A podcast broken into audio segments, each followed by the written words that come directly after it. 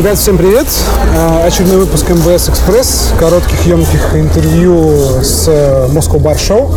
И сейчас мне удалось выудить из толпы Евгения Шашина из Москвы. Женя, здравствуй. Привет, Кость.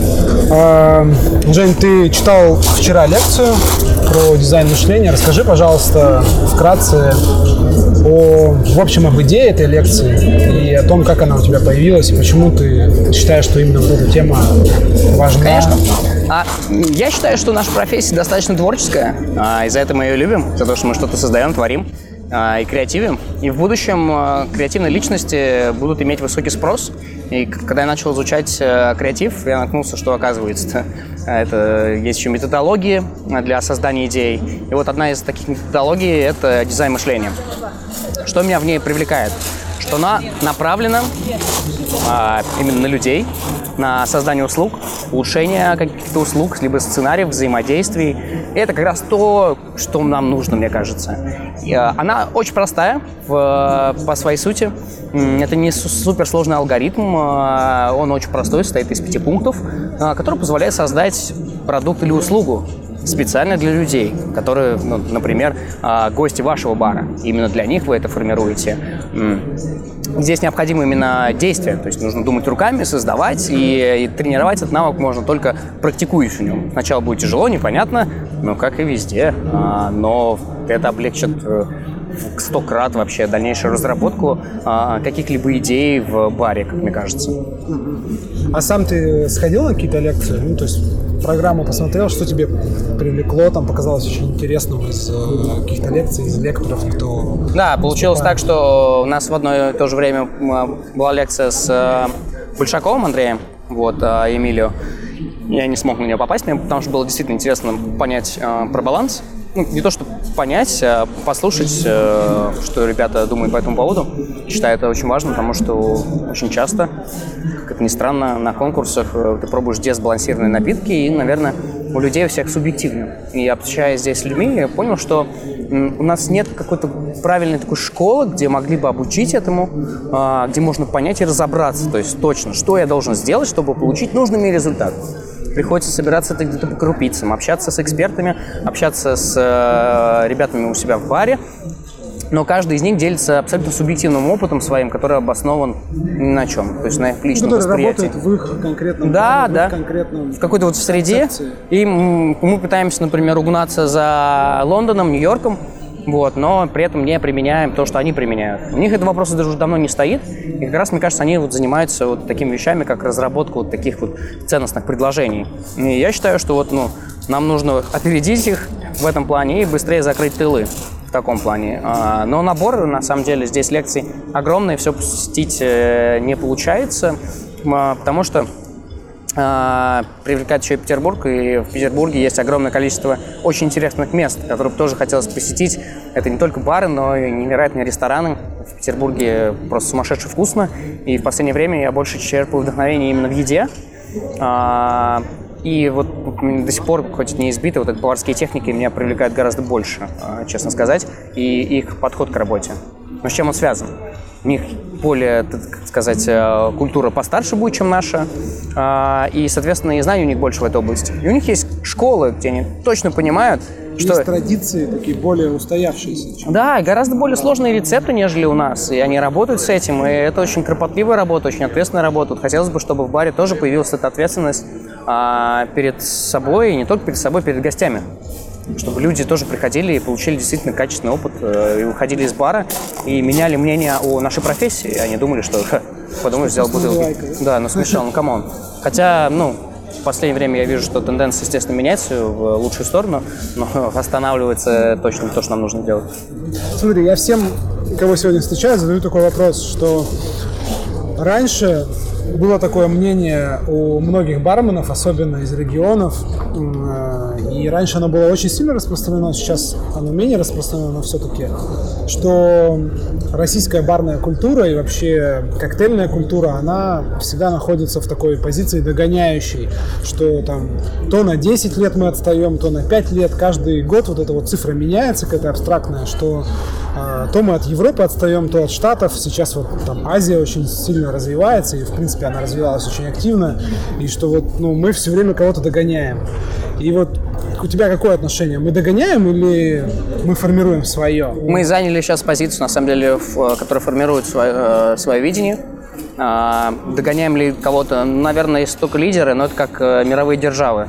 То есть, наверное, здесь вопрос именно, ну, это очень важно понимать, что неотделима вот экономика страны от того, как развивается барная культура, потому что это все-таки небольшой излишек. Mm-hmm. И в кризисной ситуации, я думаю, это первое, что уберут. И в данном ключе, наверное, у нас все хорошо. Догоняем ли мы Европу? Вау, нет, нет, вообще, то есть сто процентов нет. А, Россия большая, и у нас есть огромное количество городов, если сложить все эти бары вместе, это просто нереальная подборка, которая переплюнет э, большинство европейских городов. А, сравниваем с Азией, бумом в Азии, а в Гонконге на самом деле очень много баров, которые при, ну, пригласили ребят, экспатов, которые открыли просто бары, которые есть ну, в они Лондоне. импортируют себе, просто импортируют. Да, то есть как такового, например, там, китайского бара, то есть гонконгского бара, его нет. То есть, э, окей, Old Man. Old Man – это человек, как э, Агун, он работал долгое время в баре э, в Гонконге и открыл. То есть э, это, наверное, первый такой гонконгский бар именно. Но, опять же, у него нет яркого выраженного характера какого-то, интересные модные коктейли современные. Сингапур, Сингапур имеет поддержку от государства непосредственно. Они развивают туризм очень сильно, и поэтому они огромное ну, количество Дубай, да, и деньги вкладывают в развитие этой культуры, и, конечно, в этом плане у них есть э, большая поддержка. И э, бары там действительно очень крутые, то есть вообще, то есть. Ну, смотри, а ты как бы как ты характеризуешь вот российскую барную культуру? Она есть вот русский стиль бартендинга? Он появился или он все еще как бы такой типа постсовок? А, нет, совка сто процентов нет. А, так как э, сейчас э, молодое поколение за баром стоит, и для них это чуждо, и э, сейчас это из-за глобализации все смешивается в едино. А, наверное, разговор локальности или представление своей культуры мы формируем на данный момент новую культуру, которую мы хотим представлять. Но, как я уже сказал, она глобализирована. И э, поэтому ну, очень я похоже. Я тут говорю не про локальные ингредиенты, а именно про стиль. То есть есть вот японский стиль, да, бартендинга. Он узнается, в принципе, в любом случае. То есть если там в Штаты приезжает какой-нибудь там Уена, видно, что он ведет себя за баром ну, в своем стиле, в японском стиле бартендинга. Вот у нас есть перспективы, как ты считаешь, в России, что у нас появился вот какой-то такой российский, восточноевропейский стиль бартендинга? У нас Или, действительно может быть, он есть уже? Он есть уже, как мне кажется, то есть... А, да, может быть, есть. А, ну, я не знаю, давайте я буду прям вот говорить, ну, как, как, как думаю, да, думаешь, это мое субъективное мнение. Я считаю, что есть э, русский стиль, и вот, например, даже техника работы, которую мы используем, я считаю, что вот э, фих или рабочий флайеринг, называйте как хотите, это чисто российское такое изобретение, которое так сильно э, развивается и отличает нас от многих. И, ну вот, наверное, в чем проблему я вижу, это вот э, мы не можем транслировать свое русское гостеприимство. Наверное, оно слишком самобытное и не совсем всеми усваивается. И, оно только работает только на местах. Оно очень странное. То есть э, наша фирменная вещь это мы не улыбаемся, мы просто смотрим человека достаточно пронзительно, мы очень сложно открываемся, но при этом мы очень добрые, щедрые, а, но многие люди этого не понимают. И если мы говорим про другие культуры, Америка, да, там, где ты излучаешь позитив, энергию, открытость, это просто заложено не в ДНК. Они очень активные, энергичные, и для нас это, например, немного настораживает, потому что мы видим, что это не настоящее. И вот ну, наша... Нам кажется, что это Да, настоящее. но это действительно не настоящее. Но это вот как слова. Приятно ли услышать, что «О, отлично все выглядишь»? Да. Вранье это? Возможно. Но приятно тебе? Но это же да. работает. Твои же настоящие чувства. Нужно ли нам применять вот эти техники для работы? Наверное, ну, стоит все-таки взять на вооружение а, такие приемы, а, но все равно насыщать каким-то более персонализированным, наверное, гостеприимством, которое нам стоит, наверное, работать над ним в большей степени. Как раз в этом может помочь и дизайн мышления в разработке нового сценария взаимодействия с гостем.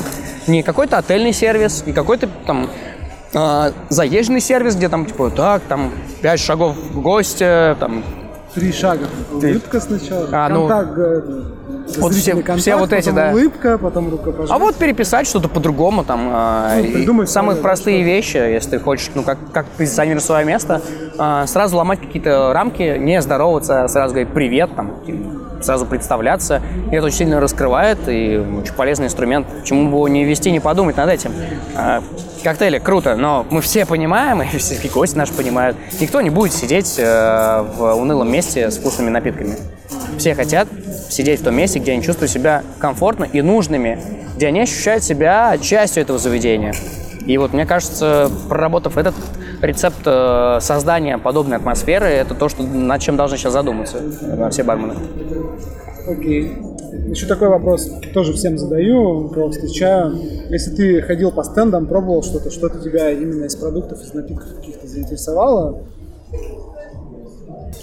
Ну, опять же, да, говорю честно, я в последнее время не обращаю внимания на бренды, потому что слежу немного за другими ребятами, например, Epicure Spirits, а, ребята, которые делают какие-то сумасшедшие вещи, абсолютно новые, вне категории, и мне гораздо больше это привлекает, потому что бесконечное количество брендов, а, различия в которых каких-то ботаникалов и без техники и тому подобное, а, это ценно, наверное, с точки зрения органолептики, да, но э, в моем представлении все-таки бармены это такие а, дизайнеры, креативщики вкуса. То есть мы на, на- мы на волне, мы создаем массовые продукты. То есть мы должны работать с самыми последними интересными, нестандартными вкусами. Проверять это на гостях и смотреть на их реакцию. И потом уже должна появляться, там, не знаю, жвачка со вкусом бешамель или лисичек, там, или вот что-то вот в таком духе. Либо какие-то напитки а, нестандартные. Кока-кола там со вкусом огурца. да? Например, да, а выходил же, да выходил. Вот э, пивоварение В Японии крафтовое. до сих пор есть. Ну, крафтовое пивоварение, мне кажется, яркий пример. Ребят, которые вышли за рамки, сказали, типа, окей, мы не в категории, я хочу туда клубничное пюре и маршмеллоу положить. Почему я не могу сделать? Ты можешь. Я положил. Это прикольно? Я не знаю, это просто забавно. Ну, и вот мне кажется, в, в этом интерес какой-то. Э, В этом ключе, я думаю, таких брендов пока не появляется. Они все достаточно э, демократичные, выверенные, потому что они достаточно... безопасные. Они крупные Они- и безопасные. Да, они играют э, в, в таких определенных очень безопасных рамках. То есть не сильно еще отклоняются Да. от привычных вкусов. Поэтому мне лично не особо интересно с такими работать. А это не говорит о том, что среди них нет качественных продуктов. Естественно, есть. Они невероятно качественные, с крутой историей. А, и эти технологии, они важны. Я ни в коем случае не спорю с этим. Но а, только редкие дистиллерии берут на вооружение очень модные современные техники и рискуют. И вот хотел, я хочу платить за этот риск. Потому что это вложение в будущее. Транслировать его, соответственно. Да, поддерживать. То есть хочется поддерживать именно таких производителей. Они пока не могут представляться, потому что они маленькие. Ну вот хотелось бы их Ну, все видеть. движется как бы. Тебе не кажется, вот я недавно думал об этом как раз, что, в принципе, в мире производства алкогольных напитков происходит такое смещение к, как в крафтовом пиве, в крепком алкоголе, на локальные какие-то небольшие производства, когда ценен не только как бы вкус в общем, а еще и когда ты знаешь, откуда он берется, из каких ингредиентов, там, из какого-то определенного региона, то есть те же там Рома Гриколь, да, который там Мискаль, да, все агавовые, это же очень такой ну, крафтовый ремесленный продукт. да. Когда ты знаешь, что его делали там, условно, там, три мексиканца как бы в рваных шляпах, которые просто это делали руками. И вот это вот сейчас ценится. Ну, Мне прям обидно, что не появилось так еще кого-то российского производителя достаточно рискованного. Условно говоря, мы о чем говорим? А, вот появился м, там, для меня, например, Ханса, а, эстонский дистиллят, Да. ржаной, то есть Черный типа, чеснок. ржаной бренди, например. Типа, блядь, типа круто, да? Общаясь, например, ну, будучи в коньяке, я спросил, почему вы не продаете White Dog? Почему я не могу купить вот Невыдержанный. просто невыдержанный? Я хочу невыдержанный. Он такой, а зачем? Я говорю, потому что у меня больше поля для игры. То есть, ну, я хочу крутой профиль. Можно я... Я не- Да. Они говорят, нам это невыгодно. Да. Я говорю, Ты вспомнил, я недавно, я недавно, э, ну, в смысле, я давно пробовал, был белый коньяк и он был не невыдержанный, а это выдержанный, но отфильтрованный, просто белый, и они на этом играли. Не на том, что он Да. не выдержанный, а просто, что он другого цвета, что он прозрачный. Я думаю, а почему вы не выпустите, я спрашиваю, почему вы не выпустите невыдержанный? Такой, ну, в смысле невыдержанный коньяк? Это же получится какой-то бренди обычный. Да, и вот, а мне сказали, что, что, тогда это как бы не выдержаны, мы не в категории, мы не коньяк, Да. и мы по маркетингу проседаем. Да, VSOP, XO, там... А я про себя думаю, блин, чуваки, я готов не выдержанный взять за те же деньги, что и вес вы продаете, пожалуйста, и не называйте это коньяк. Я смотрю на вкус. Мне интересен вкус, мне интересен содержание, аромат. естественно. То, что у вас крутые бочки, я не спорю, но, блин, вы немного сужаете спектр. А здесь в базе есть очень крутой продукт, с которым можно разнонационально работать. А тебе понравился, да? Вот ты ездил... Я на все вот производства, которые езжу, езжу, мне вот действительно нравятся какие-то вот такие голые, необработанные, грубые, потому что... Дикие, да? Да, их как раз вот такого, как жеребца, нужно приручить. И таким образом ты уже вот, ну, Понимаешь, работаешь. да, базу, из которой потом строишь. Да, а когда у тебя уже есть хороший, выдержанный продукт, очень, уже со своим стилем Ну, и характером. прилизанный, Да, все. прилизанный как бы. Он, он только что, так сказать, из Оксфорда, а он говорит, сделай с ним что-нибудь. Да, с ним ничего не сделаю. Он уже воспитан, с ним все хорошо. Я могу только ему подыграть, поместить его в какие-то условия, не знаю, отправить его на бал, познакомить его с какой-то прекрасной леди, и у них, возможно, появятся дети, и эти дети, дети будут прекрасные. Участвовал я и в этом? Вы сейчас заметили какую-то отличающую просто аллегорию коктейля, да? Э, Молодом юноше из Оксфорда, которого можно познакомить с какой-нибудь прекрасной леди. Отлично. Ну да, Жень, спасибо большое за такой краткий экскурс. А, Ты планируешь еще вот в эти оставшиеся два дня посетить какую-то лекцию? Может, порекомендуешь? Вот последний день что-то А, посетить? Есть очень крутой перспективный чувак. А, Он открыл в Эдинбурге Panda Incense.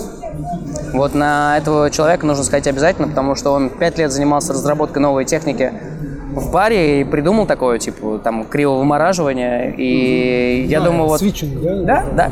Типа, вот, вот что интересно. Человек задался Новые очень техники. сложной проблемой и решил ее. Это круто. И я думаю, что стоит послушать э, его, просто его ход мыслей и ставить перед собой именно такие амбициозные задачи, потому что вот меня лично это очень сильно вдохновило. Потому что, блин, действительно, а почему? Мы думаем, все, ну, ждем, пока кто-то что-то решит, и а сами ничего не решаем. Да, окей. Жень, спасибо большое за такой Все. экскурс. Кость, спасибо. Всем пока. Ждите следующих выпусков. Пока. Пока.